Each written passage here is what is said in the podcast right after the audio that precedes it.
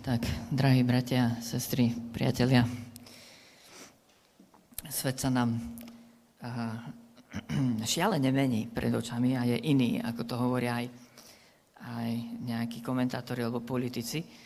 A ja som naozaj rozmýšľal, že uh, ešte aj s jedným ďalším z pastorov bratislavských, keď sme sa zdieľali, a, že čo vlastne hovoriť v týchto dňoch za tejto situácii, a, kedy naozaj čelíme reálnej hrozbe vojny. A veľa som sa modlil, šialene veľa. A, a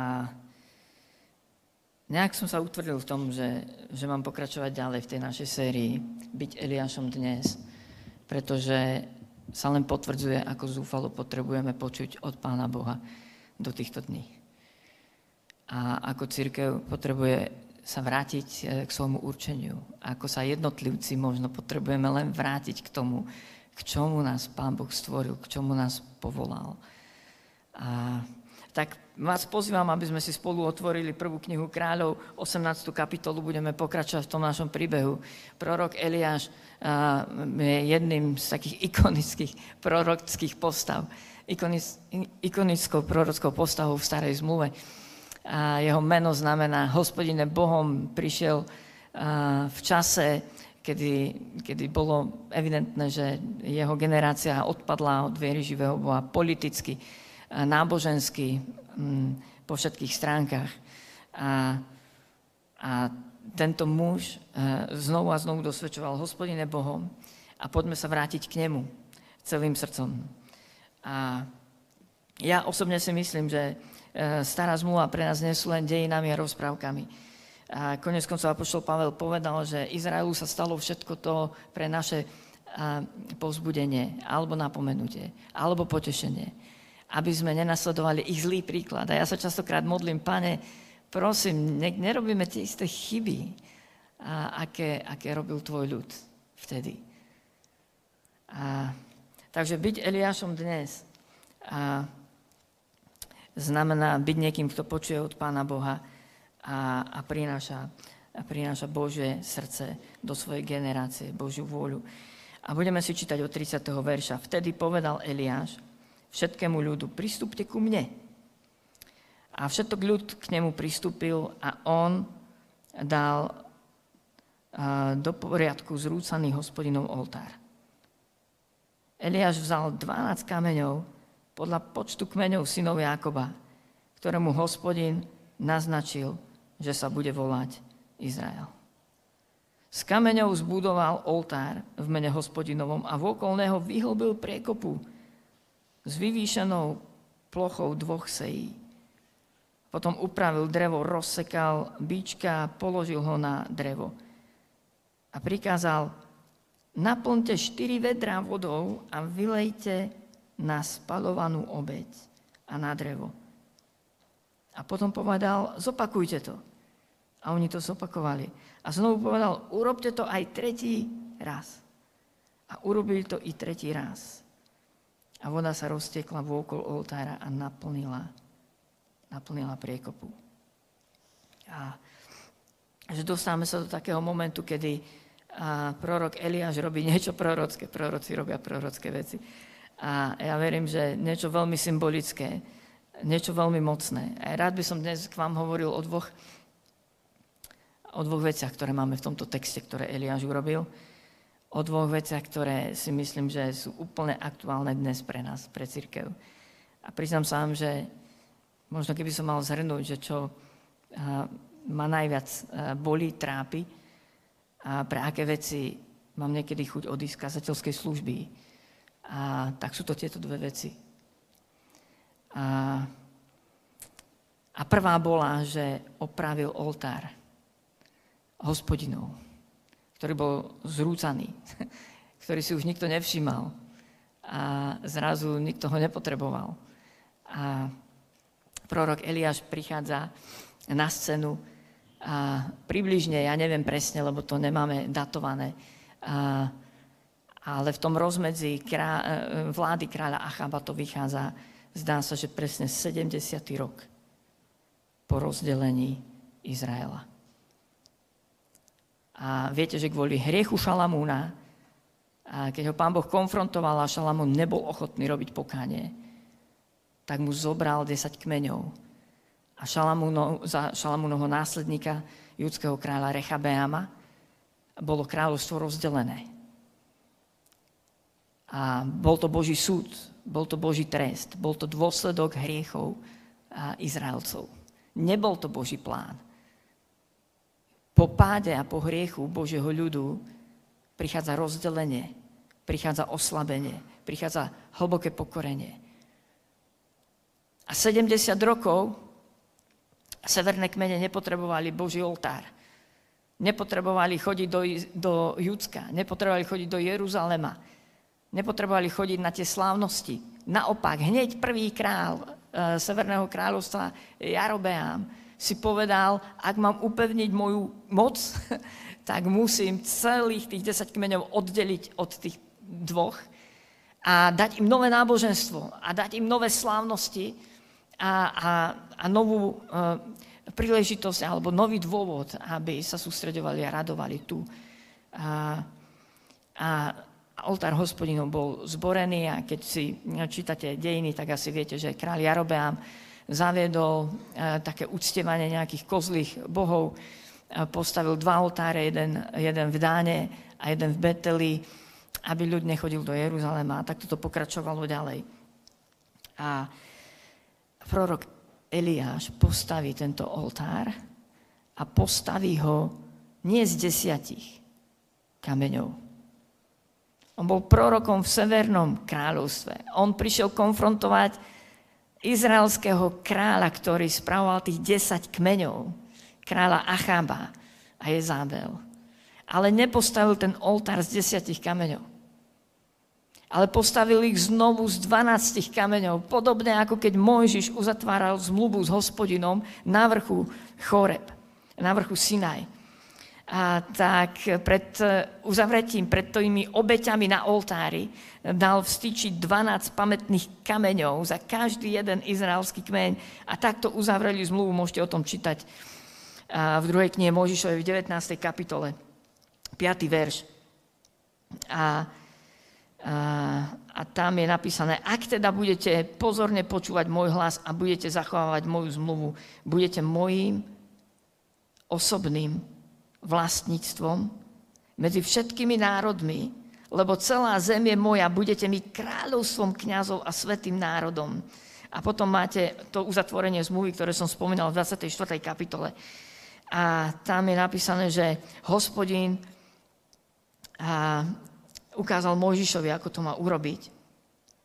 Mojžiš napísal všetky hospodinové slova na tie tabule a včas ráno vstala na úpeti vrchu postavil oltár i 12 posvetných stĺpov pre 12 kmeňov Izraela. A toto je tá prvá vec, o ktorej sme aj spievali dneska v chválach, že Pán Boh túžil mať svoj ľud, v strede ktorého bude prebývať. Ak teda budete počúvať môj hlas a budete zachovať moju zmluvu, to je zmluva, to je výsostné Božie želanie, prianie, to je jeho plán, to je jeho srdce.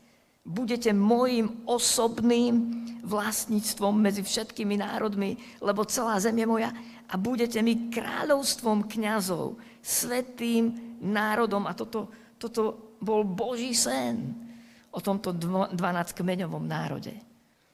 Budete môjim vlastníctvom. Budete jedinečným ľudom. Budete požehnaním. Vo vás bude požehnaná celá zem, všetky ostatné národy. Na vás zjavím svoje milostivé skutky. A, a 2. Mojžišova 29. kapitola dokonca hovorí, hovorí pán Boh Mojžišovi, aby som prebýval medzi vami. Ja som hospodín, váš Boh. A v 5. knihe Možišovej máte ďalšie zasľúbenia. Hospodin tvoj Boh si ťa vyvolil, aby si bol jeho zvláštnym ľudom spomezi všetkých národov, ktoré sú na povrchu zeme. A, a prorok Eliáš obnovuje presne tento Boží sen, stvárňuje ho, modeluje ho a hovorí, hospodin je Bohom a on si nerozmyslel svoj plán. Jeho srdce sa nejako nezmenilo. A, a toto je tá prvá vec, ktorá ma nesmierne boli aj dnes v cirkvi, že my to berieme ako samozrejmosť, že Boží oltár jednoty, to je ten základ, je rozdelený. Je rozdelený, je rozfrancovaný. A možno aj Eliášovi niekto tam našepkával a povedal, Eliáš, neblázni, však už 70 rokov, nechceme nič mať s tými dvoma južnými kmeňmi, už došlo politicky k rozdeleniu, sú tu dvaja králi, už túto politickú situáciu nezmeníš, tak sa prispôsob, tak e, s tým nebojuj, prosto to už je tak, to je história, to je, to je kultúra, ktorú zdedili e, naši synovia, oni v tom budú pokračovať a rôzne takéto argumenty. Viete, môj prvý kultúrny šok po mojom obrátení a, a bol v cirkvi, keď e, som úplne zlomený, naradostený Božou milosťou, lebo mi odpustil, lebo ma našiel, keď som ho nehľadal. A keď som prišiel do cirkvi a uvedomil som si, že tam sa ľudia neradujú z tejto milosti. A ja som to nechápal. Druhý kultúrny šok bol, keď som išiel študovať teológiu a pripravovali ma za evangelického farára a vysvetľovali mi, prečo my sme tí najlepší a prečo tí ostatní sa mília a rozsievali do nás presne toto isté rozdelenie a túto istú exkluzivitu a náboženskú píchu, zatvrdilosť a ješitnosť a boje. Prečo? Lebo, a keď si pozriete históriu a kultúru v našich zemepisných šírkách, tak sme zdedili strašne veľa nevinne preliatej krvi a rozdelení a dodnes to dedičstvo sa opakuje znovu a znovu a znovu. Tí, ktorí sú povolaní, aby spolupracovali, tak sa pohádajú a nechcú spolupracovať. Rozdelený, rozdrobený oltár. A ešte sa ješitne vadíme na tom bíčkovi, ktorého tam chceme obetovať. Že kto má krajšieho bíčka a lepšiu obeť a lepšiu teológiu a lepšiu formu zbožnosti. Ale základ, základ je rozbitý. A priznám sa vám, toto ma niekedy uvádza do šialenej bezmocnosti. Keď sa modlím pred živým Bohom, tak vidím, že On je zlomený z toho. A keď otvorím oči a odídem z modlitby a vrátim sa teda ako keby nohami na zem, tak počujem Michal, ale však to je história, to je kultúra, to nezmeníš. A vidím ľudí, ktorí ešte upevňujú tie barikády. A ešte zvýrazňujú tie rozdiely. A ešte viac sa vyhraňujú oproti ostatným. A to je tá prvá vec, o ktorej by som chcel dneska povedať. Poznáte heslo rozdiel a panuj? Patral som potom, že kto to povedal.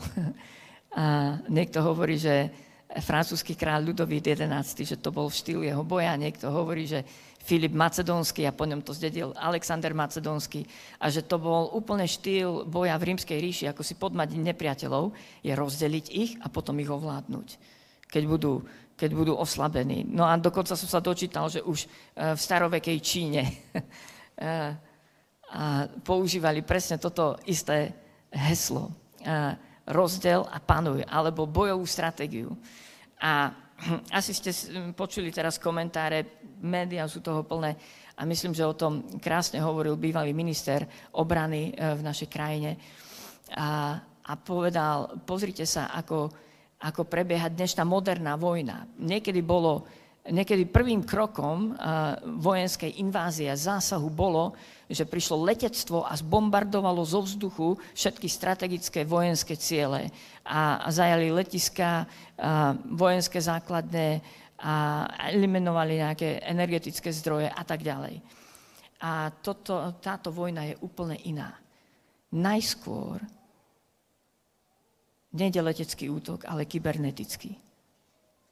Najskôr sa investovali milióny do online propagandy a rozdelenia jednotlivých národov. A to vidíte na Ukrajine, to sa tam udialo. A to vidíte na Slovensku, to sa deje dnes. To vidíte v cirkvi, to sa deje dnes. Rozdelenie. Rozdelenie.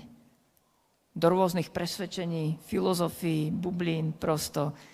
A, a keď aj čítam e, komentáre kresťanov dnes pod, e, pod správami e, z Ukrajiny, a tak áno, na jednej strane, ale to hovorím teraz zo žartu, sa stal na Slovensku obrovský zázrak, že zrazu uh, online svet uh, nielenže na Slovensku vyprodukoval tisícky expertov na pandemickú situáciu a zdravotníctvo, ale zrazu z jedného dňa na druhý je tu tisícky vojenských expertov a expertov na zahraničnú politiku. A to, čo ma najviac bolí, je, že kresťania bojujú za rozmanité, rozmanité názory a uhly pohľadu, hej, uhly pohľadu. A oltár, oltár je rozbitý. Oltár je rozbitý.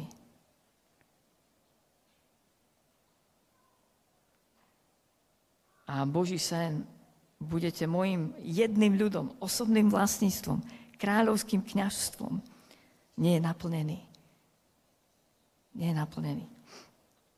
A, a v Evangeliu podľa Jána v 13. kapitole a pán Ježiš hovorí 34. a 35. verš. Nové prikázanie vám dávam, aby ste sa navzájom milovali, ako som ja miloval vás, aby ste sa aj vy navzájom milovali. Podľa toho všetci spoznajú, že ste moji učeníci, keď budete mať lásku jeden k druhému. A opakuje sa, Božie srdce sa nezmenilo. Boh neprestal snívať svoj sen o jednom ľude, o jednej, jednom národe, jednej komunite, zvláštnej skupine ľudí, uprostred ktorej bude môcť prebývať a ktorá prinesie nebo na zem, prinesie úplne inú kultúru, lebo bude iná. Ale nie preto, aby, aby bola iná. Dneska je, dneska je cool byť iný od tých ostatných. Ale, ale církev bude iná, pretože zažila Boží dotyk. Bude iná kvôli milosti a láske, ktorá nás úplne premení. Úplne premení náš hodnotový systém, naše myslenie, lebo sme pokorení tým, ako Boh dal za nás svojho syna Ježiša Krista, ako nám odpúšťa naše viny. A pán Ježiš tesne predtým, než zomieral, tak sa modli tieto slova, aby všetci boli jedno, ako ty, Otče, si vo mne a ja v tebe. Aby aj oni boli v nás, aby svet veril, že si ma ty poslal. A slávu, ktorú si ty dal mne, dal som ja im, aby boli jedno, ako my sme jedno. Ja v nich a ty vo mne. Aby boli tak dokonale jedno, aby svet poznal, že si ma ty poslal a zamiloval si si ich tak, ako mňa. A chcem vám povedať, aj preto, ne, nekáže sa mi to ľahko, ale chcem byť poslušný Bohu.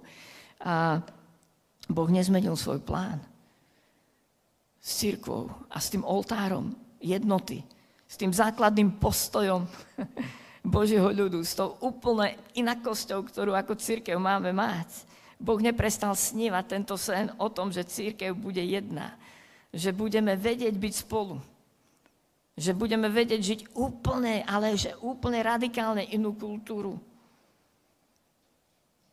1. Petrov list, 2. kapitola, 9. verš hovorí, vy však ste vyvolený rod, kráľovské kniazstvo, jeho vlastný svetý národ, aby ste zvestovali veľké skutky a toho, čo vás povolal z temnoty do svojho predivného svetla.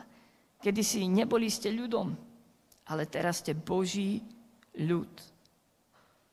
Prv ste boli bez milosrdenstva, ale teraz ste milosrdenstva dosiahli. A Efeš, Efežanom list Efeským, 4. kapitola, a tam sa stále znovu a znovu vraciam. A, a znovu a znovu hovorím, pane, odpust. Odpust, že sme urobili presne to isté, čo izraelský národ. Túto milosť a milosrdenstvo v Ježišovi Kristovi sme nahradili našimi vlastnými presvedčeniami, teológiami, inakosťami, formami zbožnosti, hádkami, rôznicami, neochotou odpustiť. List Efežanom hovorí, preto vás napomínam ja, väzeň v pánovi, aby ste žili, ako je hodné povolania, ktorým ste boli povolaní.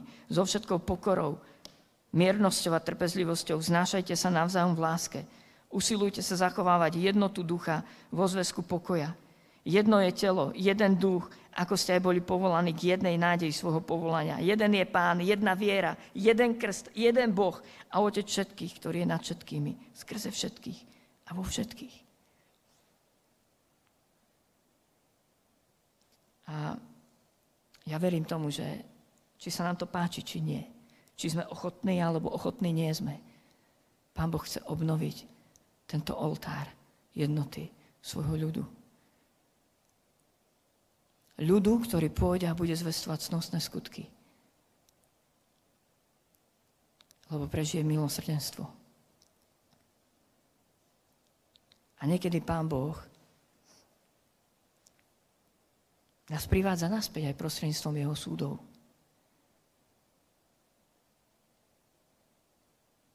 Niekedy nás svet musí zobudiť ako Jonáša, lebo sme neboli ochotní ísť. A niekedy musí prísť vojna, aby sme sa ocitli chudobný duchom jeden po boku toho druhého. A stratíme všetky svoje istoty a bohatstva. A už nebudeme mať dôvod sa rozdielovať na neviem akých veciach.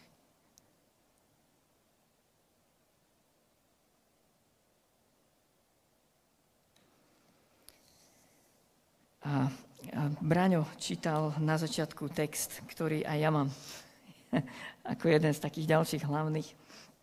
Matúš 5. kapitola. A od 13. verša. Vy ste sol zeme. Ak sol stratí chuť, čím ju osolia? Už nie je na nič súca, len ju vyhodiť, aby ľudia po nej šliapali. Vy ste svetlo sveta. Mesto, ktoré leží na vrchu, sa nedá ukryť. Ani lampu nezažnú a nepostavia pod mericu, ale na svietnik, aby svietila všetkým v dome. Nech tak svieti vaše svetlo pred ľuďmi, aby videli vaše dobré skutky a oslavovali vášho Otca, ktorý je v nebesiach. Nech akokoľvek rozmýšľam nad týmto textom, ak by som chcel byť moderný, tak sa mi chce povedať, pane, prečo si tam nenapísal, vy ste, ja neviem, rádiom alebo televízorom. a vy ste reproduktorom. Vás bude počuť celý svet. Vy viete krásne kázať, vy viete mať perfektné programy, viete urobiť performance prosto, natočiť to, ukazovať sa, viete. A pán hovorí mi znovu a znovu, Michal, je to síce moderné, ale aj tak. A môjim zámerom bolo, aby ste prinášali skutočnú chuť neba na zem. Mojím zámerom bolo, aby ste neprinášali prvý dojem, ale aby ste prinášali dojem, ktorý nevyprchá. Mojím zámerom bolo, aby ste prinášali zmysel života ako církev. Aby to bolo svetlo, ktoré dá ľuďom orientáciu v búrkach a v tmách a v dezulíziách, sklamaniach a katastrofách. A vy ste sol, a vy ste svetlo. A toto je tá Božia túžba, aby sme boli jeho ľud. Ale hrozí, že stratíme sol, sláň a prestaneme svietiť. A rozdiel a panuje je tá stratégia démonská, diabolská, ktorú si používal. A používali si ju svetskí diktátori, vojenskí vodcovia a používajú si ju diabol oproti cirkvi. On dobre vie, že rozdelený dom neobstojí on veľmi dobre vie, že keď nás rozdelí navzájom, tak sa vkradne nevraživosť a chladnosť, odstup, výčitky, súdy, neodpustenia, sklamania. Stratíme prvú lásku. A áno, hudba pobeží ďalej, kazatelia budú kázať ďalej, programy pobežia ďalej. Ale už to není slané. Už to nesvieti. A toto je služba Eliášov. Stavajú naspäť oltár. Základ. Základ. Viete, ono to není o tom, kto má lepšiu kázeň a lepší program. To naozaj není o tom. To naozaj nie je o tom, kto má viacej členov v zboru, alebo kto je väčšia církev, alebo kto je historickejšia. To naozaj je len o tomto jednom základe. Vytvoriť oltár jednoty. A ja som nazval túto kázeň e, názvom, že miesto pre Božiu odpoveď. Lebo takto Eliáš demonstroval Božiu odpoveď. Takto sa Pán Boh ukázal, že ja som ten jediný živý Boh. A, a toto bolo miesto, a, na ktoré zostúpil Boží oheň. A A druhý text a druhá vec, o ktorej som chcel dnes hovoriť, ale spomeniem ju veľmi krátko. A, a to, je, to je predchádzajúci text Evangelium podľa Matúša, 5. kapitola, 3. verš. A to je tá skutočnosť, že Eliáš potom, keď to všetko postavil a položil tú obeď na, na oltár, tak vylial na ňu 12 vedier vody. A viete, že voda symbolizuje ten krst pokáňa, očistenie, umytie. A voda symbolizuje pokáne v, v písme. Áno, je symbolom aj Svetého Ducha, ktorý keď príde, tak spôsobí umytie, očistenie. A hlboké pokorenie pred Pánom Bohom. Eliáš urobil tú obeď nehorľavou. Eliáš urobil všetko preto, aby nehorela.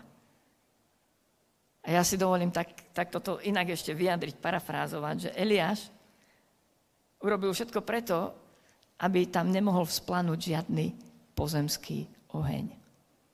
Oheň žiadosti, pýchy, ambície, predvádzania sa, múdrosti, umenia a prosto mnoho takýchto náboženských, moderných, súčasných, falošných a cudzích ohňov, ktoré nemusí zapáliť Svetý Duch, aby horeli. Eliáš urobil tú obeď úplne nehorľavú. Z ľudského hľadiska to nebolo možné zapáliť. Toľko vody tam bolo vyliatej.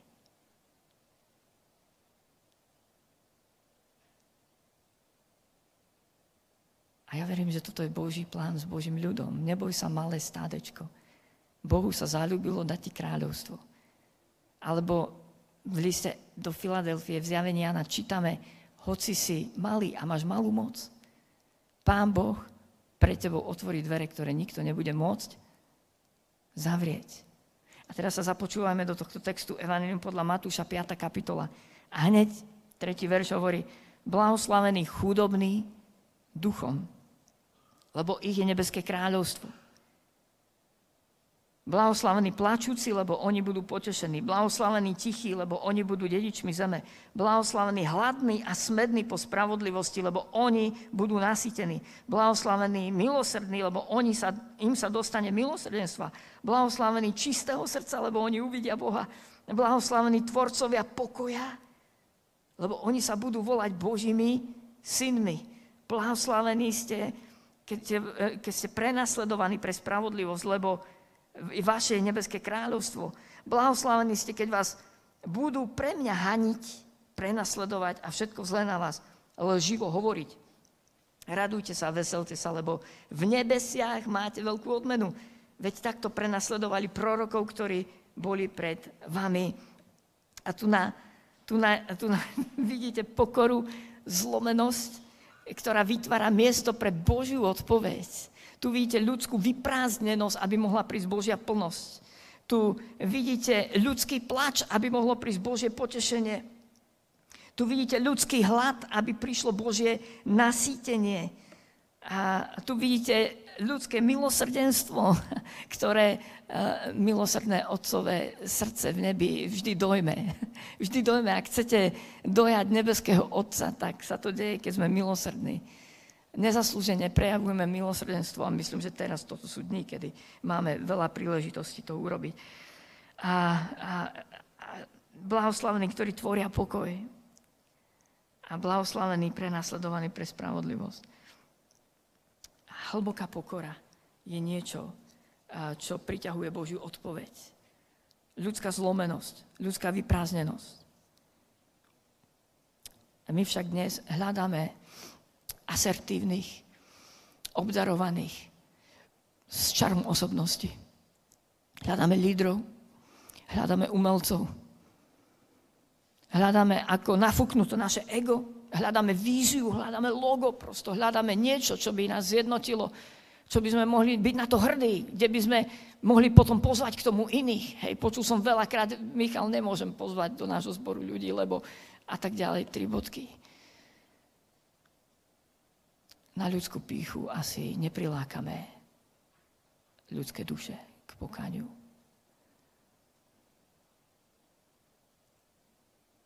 Pán Boh hľadá znovu oltár jednoty a miesto pokory a zlomenosti pred, pred ním. A to sú tie dve veci. miesto pokory a pokáňa. To je miesto pre Božiu odpoveď. Jednota Božích detí a pokáňa a pokora. A, a zároveň je to môj pláč. Priznam sa vám, dneska ste počuli moju bezmocnosť. Dneska ste počuli veľa z toho, kvôli čomu rozmýšľam, či vôbec ísť ďalej. A kvôli čomu vidím iných ľudí, ktorí odchádzajú zo služby. Prorokov, ktorí prestali prorokovať. Ľudí, ktorí prestali spievať. Ale nemôžem prestať o tom hovoriť. Kdekoľvek otvorím písmo, tak vidím, že nebeský otec nezmenil plán.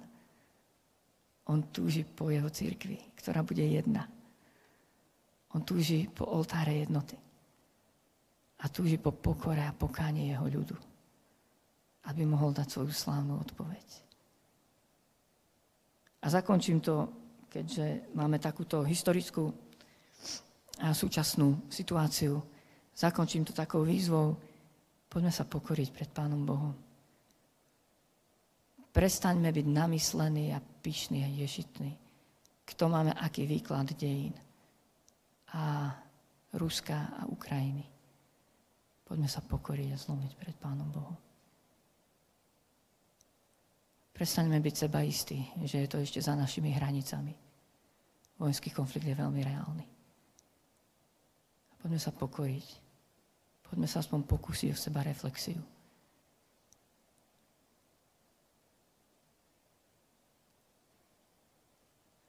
kde ako církev na Slovensku sme. A to je také povzbudenie. A samozrejme, buďme milosrdní a budeme mať k tomu veľa príležitostí. Za chvíľku nám o tom možno Peťo povie viacej, alebo... A toto je niečo, čo verím, že som vám mal dneska odovzdať. Amen.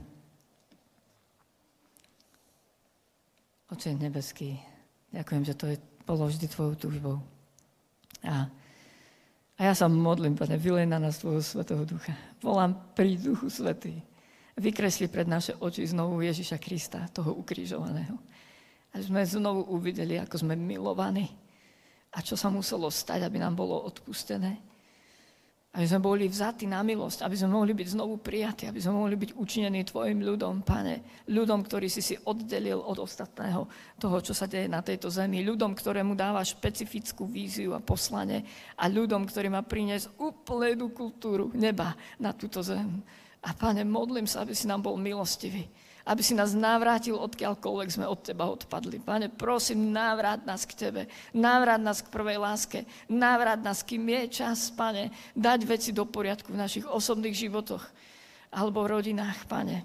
Návrat nás ku Tebe, Pane. Prosím, uzdrav nás z našej pýchy, z našho odpadlictva. Návrat nás, Pane, aby sme neminuli Tvoju Božiu odpoveď, Tvoje Božie zázraky. Amen.